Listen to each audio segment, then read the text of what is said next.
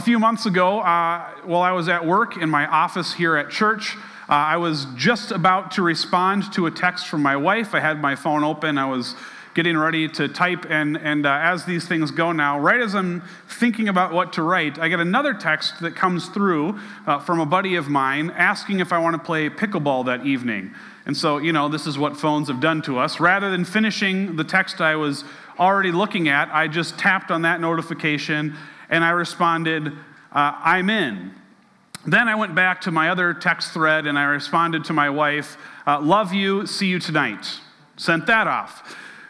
At least I thought I sent that to my wife. As it turns out, as it turns out, I sent both texts to my friend, we'll call him Jeremy. Uh, I know that because five, four or five minutes later, I got a text back. Now, you have to imagine from his perspective, he's asked me, Hey, do you want to play pickleball? And in response, he got, I'm in, love you, see you tonight. He's got a, he's got a decision to make, right? He's, he's sitting there thinking, like, is this an accident? Or has pickleball just taken our relationship to another level, right? And do I have to respond? Like, is this going to be awkward if I don't say I love you back, right? So, you know, I can only imagine he's sweating it out a little bit. But in the end, you know, he took the safe path and he responded, See you tonight. Was that second text supposed to come to me? And I said, Yeah, sure, why not? Why not? Now, there's several lessons the wise listener might draw from this story, uh, but there's one in particular that I think is a good reminder for us today, which is that when you're trying to understand a piece of communication, it helps to know a little bit about the context, right? That's a good reminder for us because this is our second week in our ongoing series about Second Corinthians, but it's really the first week we're going to start walking through the text. Now, last week, Pastor Joel provided a lot of that very important context. If you didn't get a chance to hear that, I just remind you, uh, you can always find that on our website. And, and because we're going to be in Second Corinthians for a while, I think that's really worth doing. It'll help frame the letter uh, in its historical and social context for you a little bit. Uh, but before we jump in, because I think that's important, I want to briefly recap just a couple things that he covered last week that I think will help us make better sense of the opening of the letter. So I want to do that by looking at a timeline. I've got a slide for us here uh, that will give, we'll just walk kind of briefly through the, the, this relationship that Paul and Timothy have with the church in Corinth. It's a letter sent from both Paul and Timothy to the church in Corinth, but it's not the first letter. They have an existing relationship uh, that's been going on for a long time. First, as you can see up there, uh, Paul, Silas, and Timothy actually helped plant this church in Corinth. You can read about that story actually in Acts chapter 18. The three of them just travel to the city of Corinth.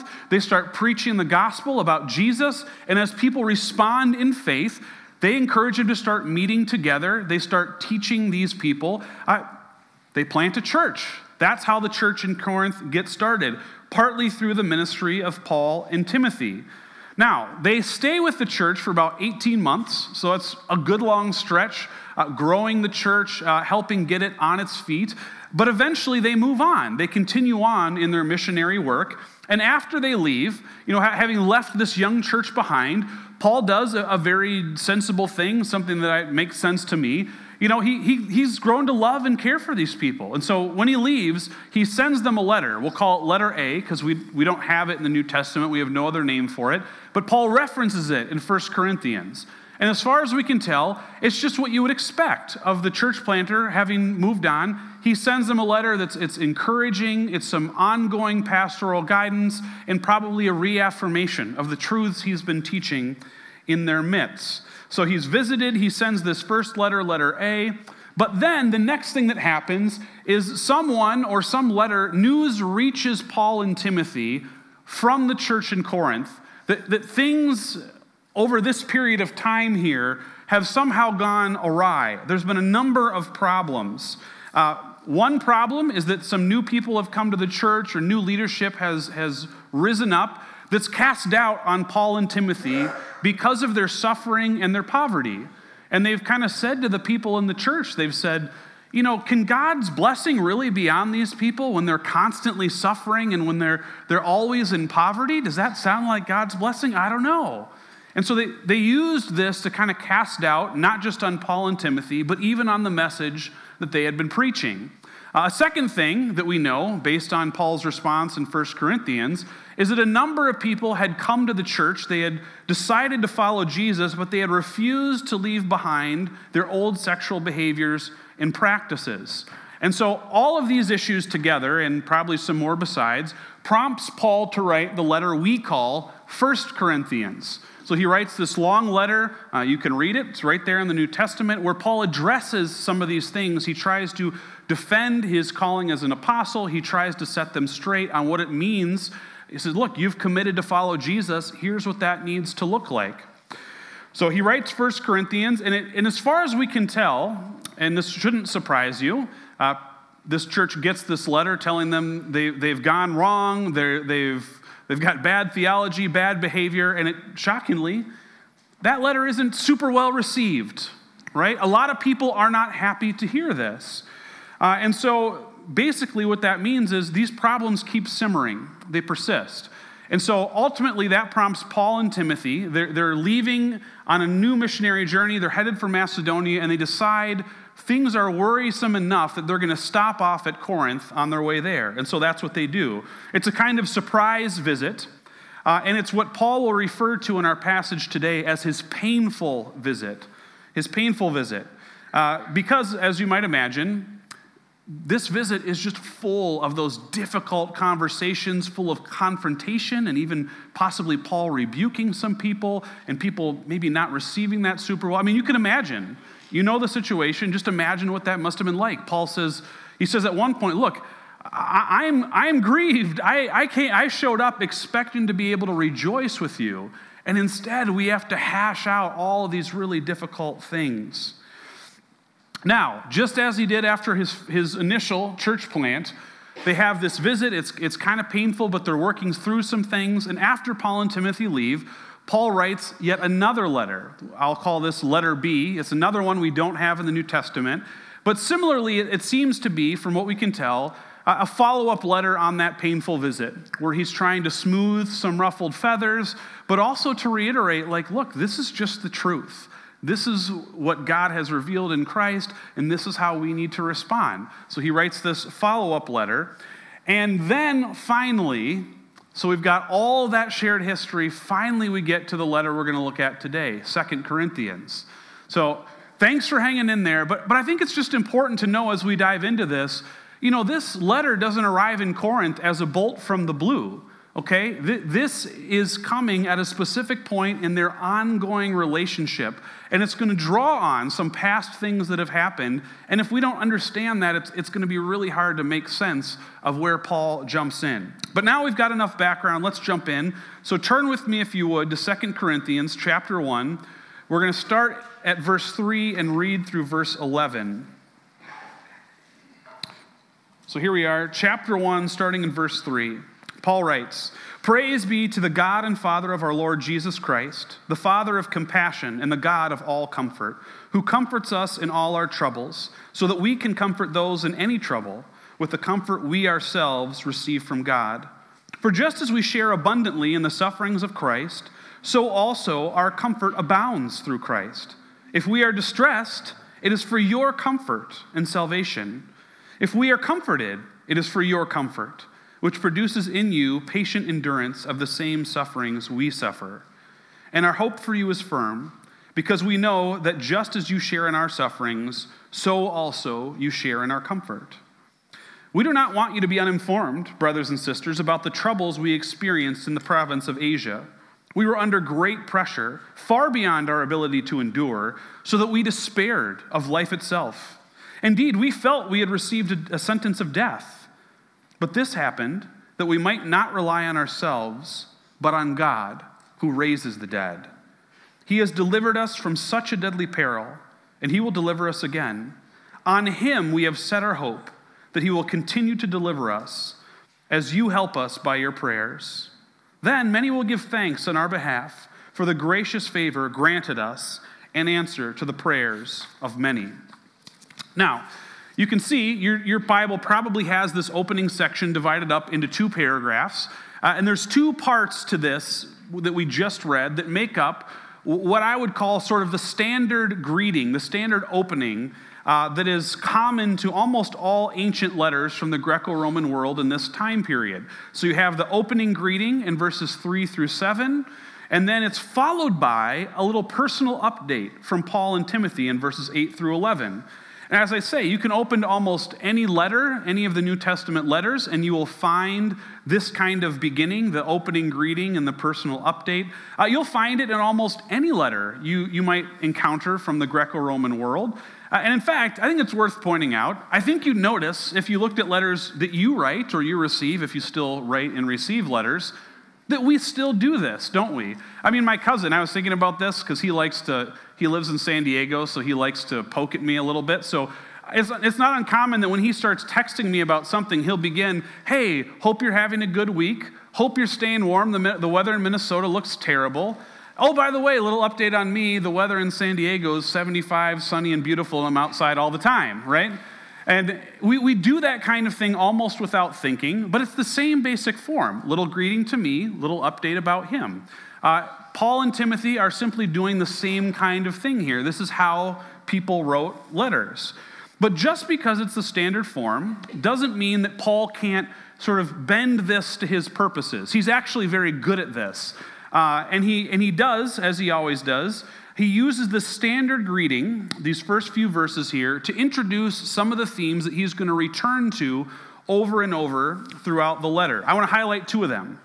First, notice right away, verse 3, how Paul uses this form greeting to establish and remind them of their unity in Christ despite their past strife. Right? Look how he starts out. Praise be to the God, uh, the Father of our Lord, our Lord, Jesus Christ.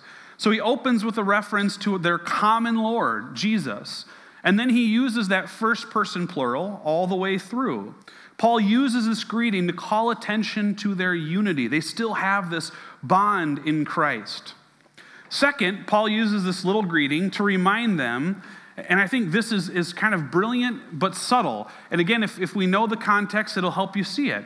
Notice what Paul calls attention to. He calls attention to, the, to Jesus and specifically how Jesus won his great victory, how he accomplished salvation through what? Through his suffering on behalf of others. He then reminds them oh, by the way, you know, Timothy and I, we have been enduring quite a bit for your benefit also. He makes it explicit. Verse 6, he says, Look, just as Christ suffered to achieve salvation for all, so we too have been sharing in the sufferings of Christ for the benefit and salvation of the people of Corinth. Again, here's where the context, I think, can illuminate something for us. You know, why would Paul, why, why open the greeting this way? I mean, this is sort of a, an odd thing to, to put in the greeting. Well, he does it because the Corinthians had previously dismissed them, at least some of them had, because of their suffering and poverty. They had seen that as a mark against them, as proof that they weren't actually uh, partners of Jesus. How could they have God's blessing, people asked, when they were suffering so much? But notice here, before Paul even addresses this head on, and he will do that later in the letter, he's kind of preparing the ground here, right? And so he, he tells them, he reminds them that without the sufferings of Jesus, nobody would have salvation. Nobody would have salvation. And then he connects their suffering during their ministry explicitly with the suffering of Jesus in his ministry. And, and the result is far from being an embarrassment. Paul says, Look, I'm not embarrassed by our sufferings. To me, they are proof that we are partners in the work of Jesus, the Lamb who was slain. Now, if you remember that overview Joel provided last week, you know this is a theme Paul's introducing here right at the beginning that he's going to revisit over and over again throughout the letter. It's something he really wants to hammer home to this church. All right, so that's the first paragraph. Let's look at the second, where Paul gives his little personal update here. Speaking of suffering, sharing in Christ's suffering, he tells them that he and Timothy have been through a brutal time on their trip to Asia.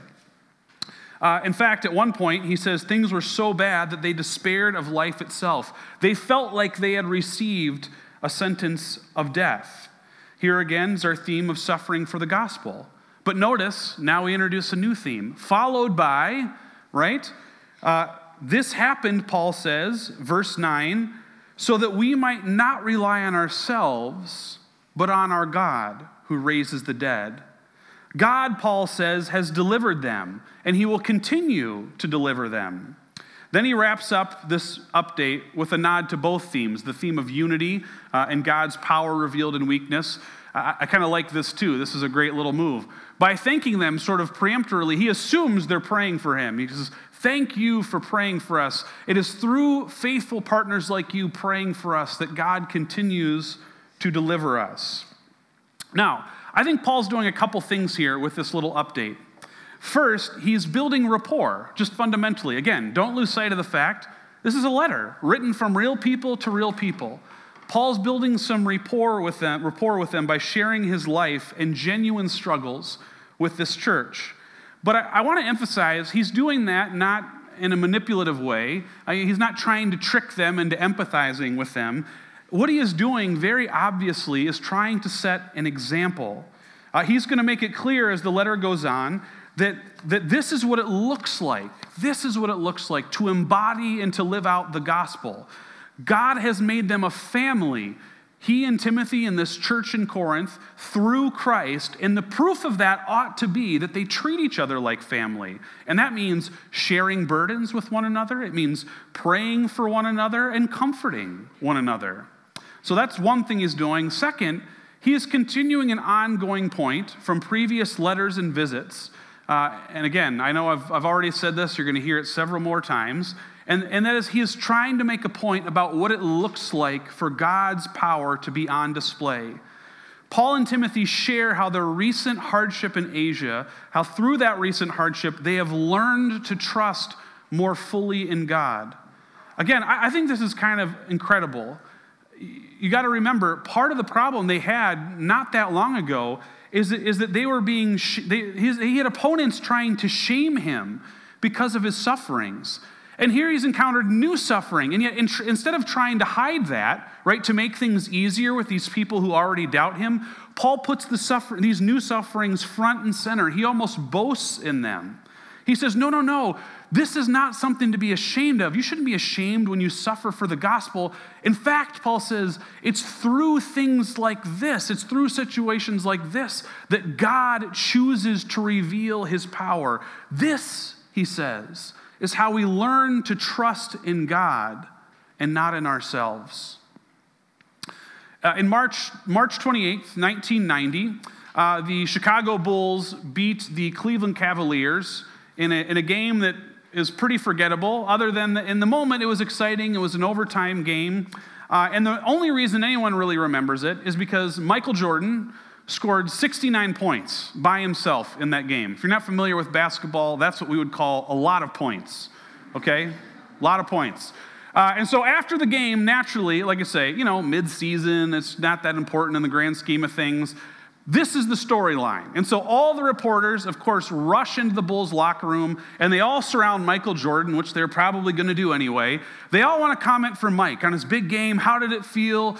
Man, how did it feel to, to be able to, to, just make everything you threw up there? So everyone's jockeying, trying to get a, mic, a microphone close to Mike, trying to get a comment for their stories. Uh, and some intrepid reporter, I don't know who it was, you know, came a little bit late to the party and realized right away he's not getting anywhere near Michael Jordan. And so he kind of looks around and he, he sees another guy, uh, Stacey King, standing over here by himself, teammate of Michael's. He played in the game a little bit, came in off the bench. And so he just thought, well, can't get a quote from Mike, but maybe I'll get one from this guy. So he goes over and says, hey, Stacey, uh, how did it feel? What was it like to, to, to be playing in that game tonight with, with Michael just on fire like that? And, and Stacey offered up what I think is one of the great all time sports quotes. Uh, he said, I will always remember today as the day Michael Jordan and I combined for 70 points. it's an all time great sports quote. But, but you know, I was thinking about that this week. I think there's actually a deep insight here. You know, if you were Stacey King, and he was actually a pretty big deal when he was drafted, you might have, you could have been tempted to be defensive about a game in which you came in off the bench and only scored one point. I mean, what's wrong with you? Jordan scored 69, you can only score one? But he chose, rightly and humbly, I think, to embrace the role that he played, right? You know, that night, the truth is, the last thing the Chicago Bulls needed was for Stacey King to shoot 10 more jump shots than he shot. The last thing they needed was for him to drive to the hoop over and over and over again. His teammate was Michael Jordan, and it was Michael Jordan on one of his better nights. That night, the Bulls didn't need Stacey King to be the hero. They didn't need him to put the team on his back. What they needed him to do was to pass the ball to Michael and let Michael do his thing. On those nights, you don't need to shoot the ball, you just need to pass it. Paul, I think, is trying to make a similar point to the Corinthian church here about life in God's kingdom. You know, it's a very human thing. Uh, we are always tempted to exalt ourselves, to, to put ourselves in the role of the hero, to seek out those situations that are going to win for us glory and acclaim. But what the cross of Jesus has shown us is that God's power is put on display not when we exalt ourselves, but when we humble ourselves. God's power is put on display not when we trust in our own talent and abilities, but rather than when having reached the end of our talent and abilities, we finally turn to God and put our trust in Him. That's the lesson Paul and Timothy learned in Asia. It's the lesson he, he's trying to repeat and really drive home for the church in Corinth. And I would submit to you, it's a lesson that still has a lot of value for us today. God's power is on display most powerfully, not in those moments when we exalt ourselves, but when we humble ourselves. All right, that brings us, that's the sort of greeting section. That brings us now to what I would consider uh, the start of the main business of the letter. Uh, the greetings and personal updates are over. Paul and Timothy are now going to begin addressing the reasons they wrote this letter in the first place. So look with me uh, chapter 1, verse 12. We're going to read through chapter 2, verse 4. Paul, right, Paul continues on. Now, this is our boast.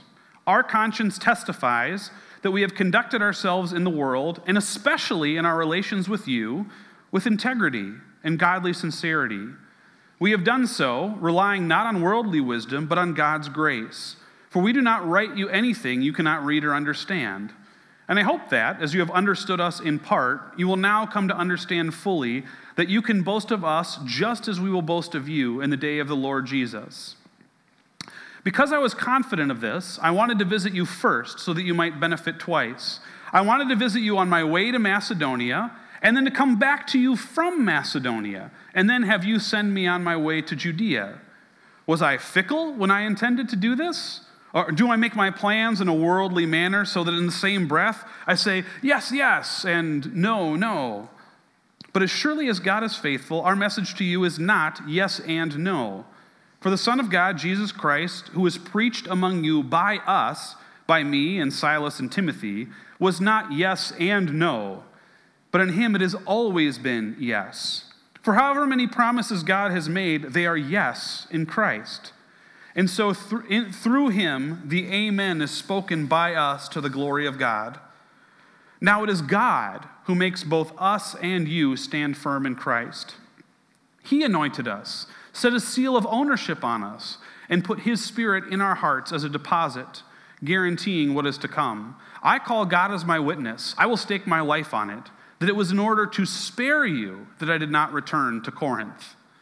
Not, not that we lord it over your faith, but we work with you for your joy, because it is by faith you stand firm.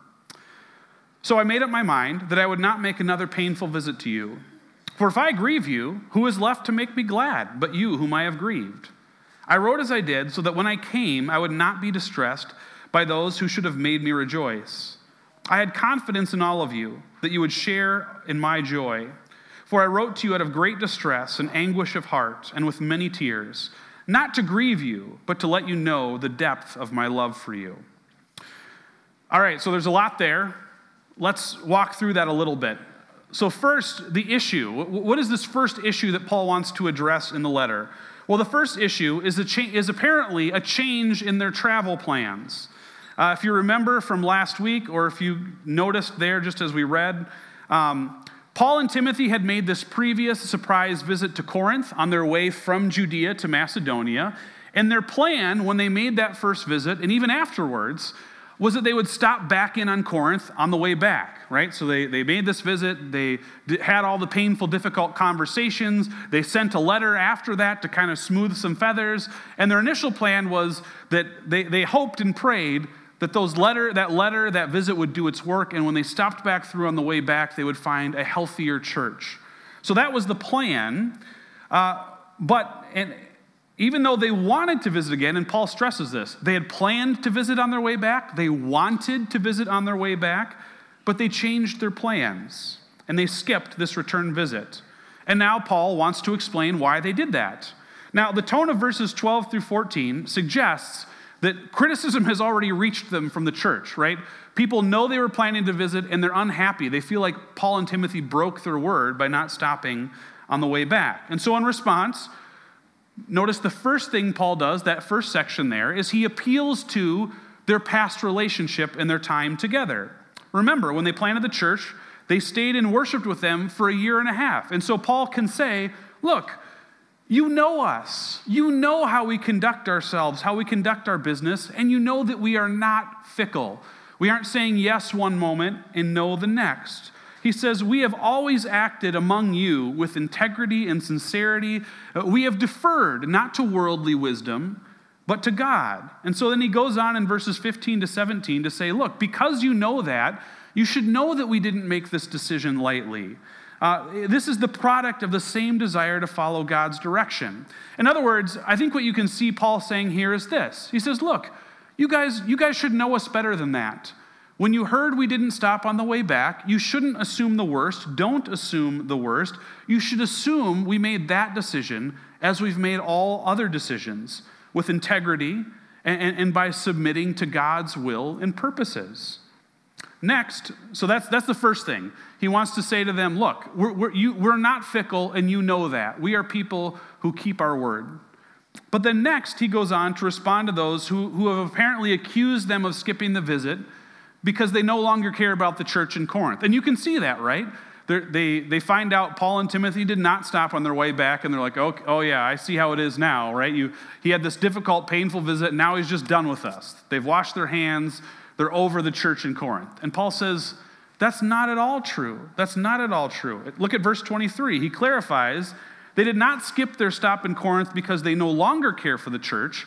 Paul says, actually, we decided not to stop on the way back because we care for you. It's because we love you that we chose to go straight back to Judea.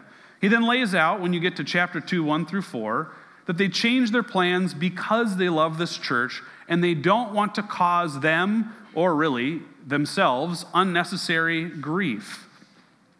Look, he's worried, and again, if you remember, these are real people and real situations, they're just like you and me. I think this becomes very understandable. They had a tough visit where they had hard conversations, and Paul recognizes, man, the wounds from that are still fresh.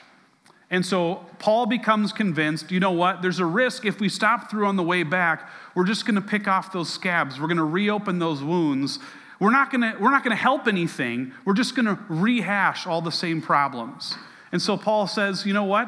Uh, I think it'd be better for them and better for us if we just moved on. We just went straight back to Judea. It's not that they're ignoring the church, it's because they love them and they want what's best for them. So here's the question though. If they didn't change their plans because they're fickle, and they didn't change their plans because they don't care about the church anymore, why did they change their plans? What was it? How did they become convinced that it was better not to visit? Well, here's what I think we can reconstruct from the details we have. So, again, they made this previous visit. They confronted the church about their disobedience to Christ. And, you know, get this, not everyone was happy about that. You can only imagine, right? Some people were no doubt hurt by some of the things Paul had to say. Some people were probably angry. Paul himself indicates he was deeply saddened. He and Timothy were anguished by this visit. It was an emotionally draining experience for everyone involved. Uh, he, I love, he kind of says this, and man, I can relate to this. He says, Look, I wanted, I expected that when I showed up, I could just rejoice with brothers and sisters in Christ that I love and care about deeply. But instead, instead of rejoicing with you, man, we had to have all these tough, tough conversations. And so he says, you know, initially my plan after doing that was to follow up and to make sure everything was, was going okay. But then, he doesn't say this explicitly, but I think we can, we can see pretty clearly this is what happened. As they continued on, they're on in Macedonia, they start traveling back. They're praying every day for this church. They're bringing it before God. You can see Paul and Timothy together just, God, please be at work in this situation. Please protect them. Please keep them on the right path. Give us wisdom, Lord. How, what should we say to them? How should we minister to them? What can we do to help this church thrive? And through this wrestling in prayer, they become convinced of two things. One, that their visit might reopen old wounds. He makes that pretty explicit. But I think a second thing that we can see here is God impresses upon them that right now, the right thing for them to do is simply to wait and to trust in God to finish the work. Paul and Timothy had done their part. Now they needed to trust in God to do his part. They decided not to risk reopening old wounds. They decided instead to pray and to leave it in the hands of their Heavenly Father. Or you might think of it like this they decided to leave this difficult and raw situation in the hands of their gentler, wiser, and more powerful partner, the Holy Spirit. Uh, my dad, many of you know, was also a pastor. He was called to be the pastor uh, of a new church plant in Mansfield, Ohio, before I was born. Uh, originally, the church met in a, in a local Christian high school, like in their gym. They'd set up chairs every Sunday morning. But eventually, right around the time I was born, uh, they built their first little building. It was not much more than a sanctuary and a couple offices, and then a fellowship hall downstairs. It's a style you're probably familiar with. Uh, but my dad will tell you that as exciting as that was, it also added a lot of pressure because all of a sudden now there's a mortgage, right? And there's pressure. There's pressure to make sure the giving stays where they were hoping it was going to stay. There's pressure to make sure people keep showing up on Sunday, uh, keep growing the church. That's they built this thing in faith, right? So he's feeling the pressure, and so right after they got this new building, he was working every single week. I mean, he's very methodical, reaching out to people, visiting people, contacting people every week, checking in with them, and also kind of drop in like, hey, great talking to you. Hope I'll see you Sunday, right? Every week he's trying to hit a certain number of people because he's just he's just worried sick that attendance is going to fall off, the building's going to be foreclosed, and what a bad testimony that would be. But finally, one week, right? One week he's he's been grinding away at this he gets so sick that he can't do any of that. He's just totally knocked out of commission. And as he's laying there, sick and miserable, he's just racked with anxiety about what's going to happen Sunday. Here for this first week, he hasn't contacted anybody, he hasn't visited anybody, and he's just thinking to himself, man, is anyone going to show up? Is it going to be just this small little service? Is it going to be sad and depressing? Uh, at the end of the week, he starts feeling better.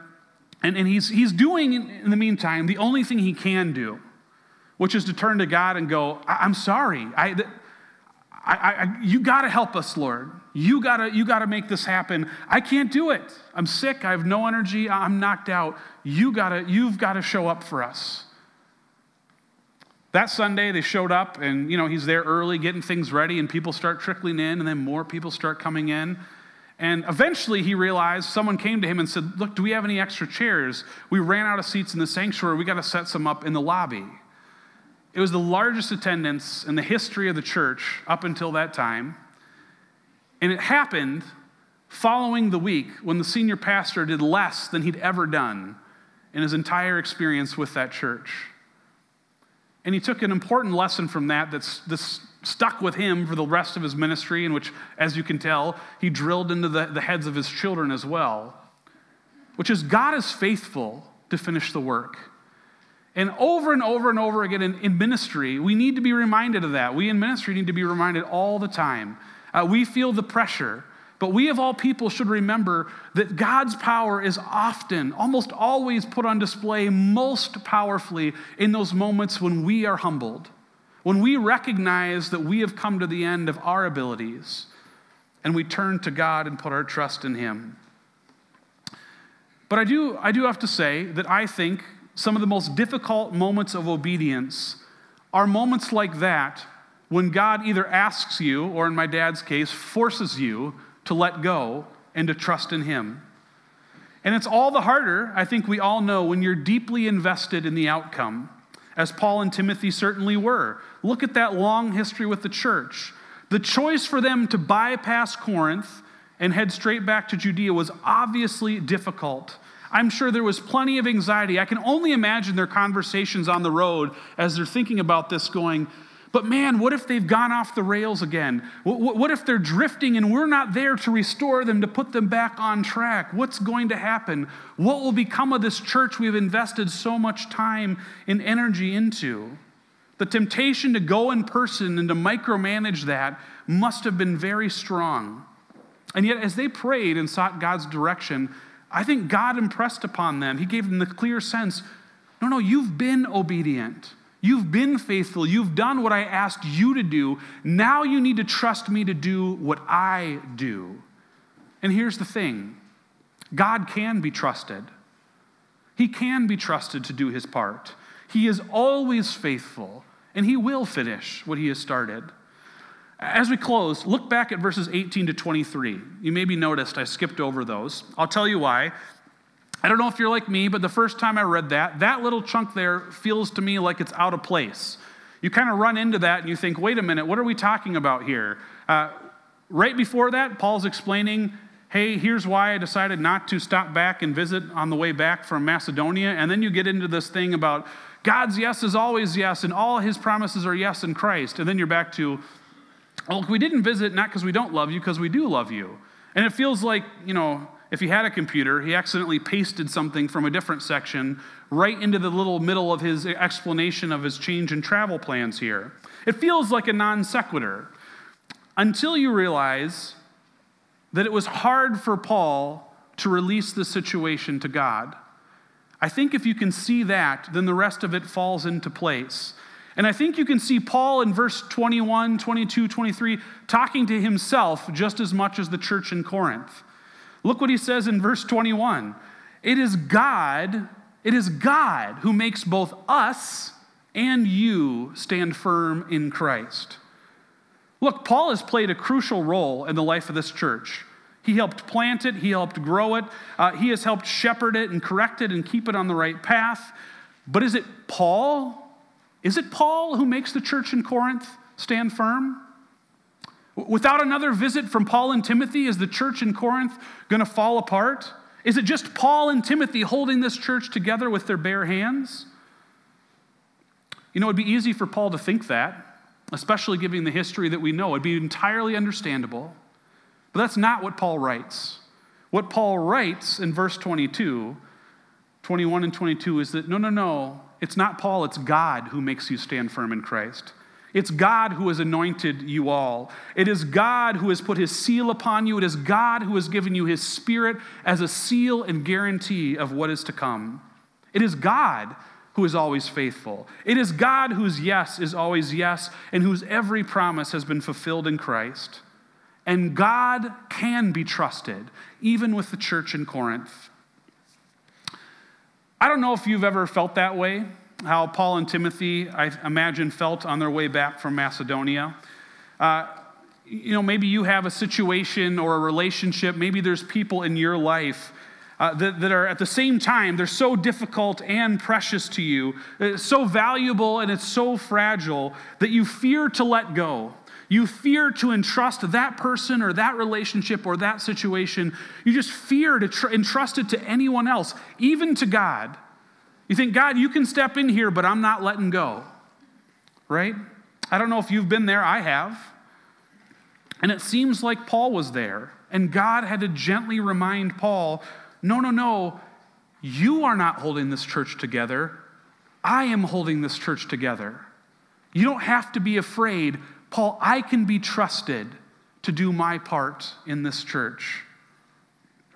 If you can relate to that, if you've had a similar situation in your life this morning, if you've had a, a face or a situation come up in your mind as I've been talking, I, I simply want to leave you with this this morning. I, I would pass on to you what Paul passed on to the church in Corinth, which is that God is faithful and good, and he can be trusted. He can be trusted, even with the most difficult and fragile and valuable people, relationships, and situations in your life. He can be trusted, so trust him. Would you bow with me as we close in prayer? Heavenly Father, we come before you, and Lord, we give thanks because you have proven yourself in our day, in our midst. You have proven yourself to be a good and faithful God. But Lord, you know us. You made us. You understand how hard it is sometimes when it's, when it's people we love, when it's situations that we're so deeply invested in. God, it can be hard to entrust those things to anyone else, even you. So, God, I pray that you would remind us of your great faithfulness, that you would remind us of your power and goodness, and that, Lord, you would help us to let go, to trust those things to you, to trust that our good and wise God will show up, to trust that, that it is when we humble ourselves that the power of God is put most fully on display. In the name of Jesus, we pray. Amen.